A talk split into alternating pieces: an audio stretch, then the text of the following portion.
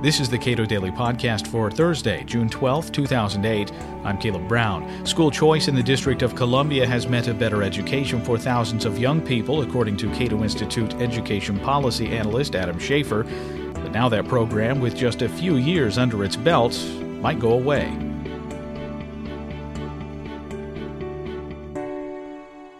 The DC voucher program, the Opportunity Scholarship Program as it's known, uh, sends about 2,000 children, uh, 1,900 children to uh, private schools that they choose, funds them with uh, federal dollars that take nothing from public schools. And the legislation expires after this year. Uh, it can continue to be funded by Congress, but with um, uh, increasing Democratic majority in Congress, potentially a Democratic president who's who said he's opposed to vouchers, it looks increasingly unlikely that it will survive, that they will continue to fund it. Um, Eleanor Holmes Norton, the uh, uh, DC delegate, recently talked about how we will transition from that program and, and move those kids back into DC schools, which pretty much everyone knows are, are one of the worst on average in the nation and one of the most expensive. They spend $24,000 per student. Um, a lot of them are unsafe, both in terms of the uh, the buildings and uh, the general environment there. So this is, this is, a real tragedy in the making. What is the argument that she's making? Uh, she argues that it undermines the public schools, which, to the extent that kids leave, I suppose it does, but they're leaving for a very good reason, which is a lot of them are not safe. M- most of them don't teach basic skills to the children and um, you know parents are desperate for a choice and uh, they extra that, exercise that choice. Unfortunately o- only about 2000 uh, children are able to exercise that choice. There's a huge demand that outstrips the uh, supply.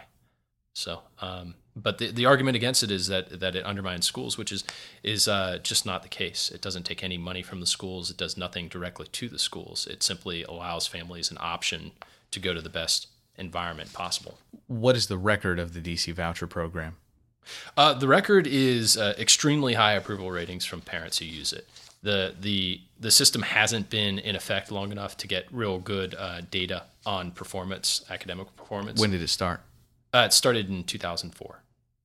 Um, and uh, they, they have a, a, a ongoing study. Um, they've had some data come back, but it's, it's just the baseline for the program. Uh, it's not any kind of analysis of of the effect of kids moving.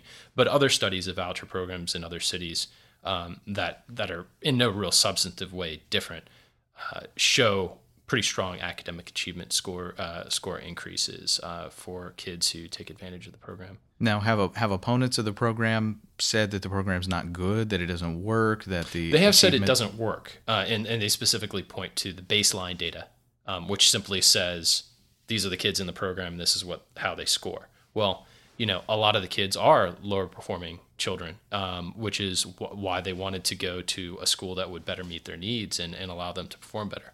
Um, but the the evidence from other voucher programs is is clear uh, that school choice helps because it allows parents to choose a better school for their child. Um, no one really argues that uh, DC schools have serious problems and don't educate children, um, and this allows uh, some very small portion of these children to go to good private schools, uh, Catholic schools. Um, uh, some of them go to uh, very expensive prep schools um, that actually cost the same amount as uh, is spent on children in the DC public schools, but really educate the children.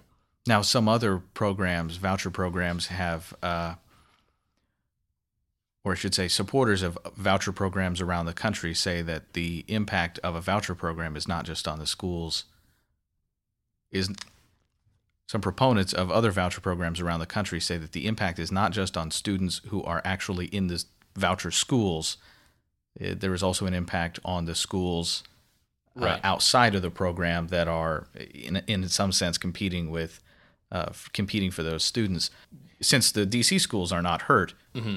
Would you expect to see uh, an improvement in uh, surrounding DC public schools? It's it's a good question, and, and, it's something that has created a lot of confusion recently. Um, competition does help public schools improve, and studies have found that. unfortunately, a lot of these voucher programs don't put a lot of pressure on public schools for the reason you mentioned. One is they don't lose funding. Uh, they actually gain funding a lot of times for um, each student that leaves. Uh, so that's not much of an, an incentive to improve. Um, overall, sc- the more school choice in general, the better uh, the public schools will do as well because they're losing customers or they, they have the threat to lose customers. Uh, unfortunately, the the a lot of the public school systems, especially in uh, large cities, is is such a, a, a, bureaucratic mess and and so ossified that it has a, a great deal of difficulty changing in any way, uh, even in response to a major threat. And school choice programs generally are small and don't pose that great of a threat to them to begin with. So. Uh, DC hasn't. DC public schools really haven't responded to the threat. Um, 2,000 students isn't isn't much to them, and they don't lose funding.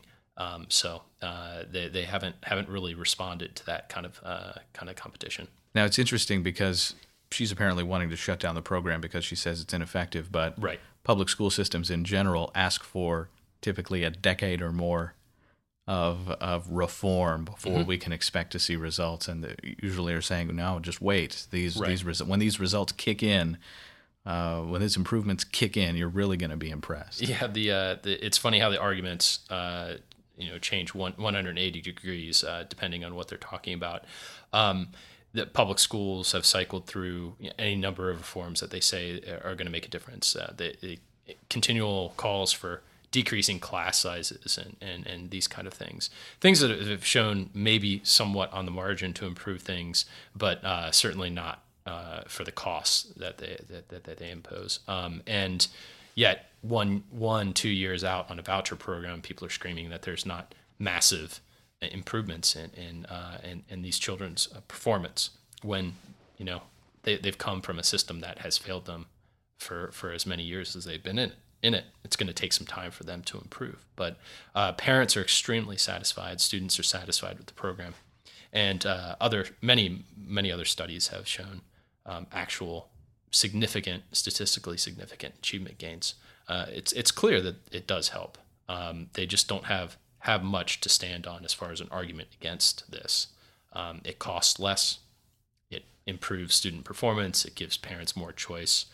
Um, basically, they uh, they're, they're doing the bidding of the teachers' unions, and that's really going to be the question on whether this program survives or not. Is how important is it to the unions generally and how much political pressure do they put on them to kill a, a lifeline for about 2,000 children in the city uh, to escape failing schools. Adam Schaeffer is an education policy analyst at the Cato Institute. This is the Cato Daily Podcast. Read more on school choice at cato.org.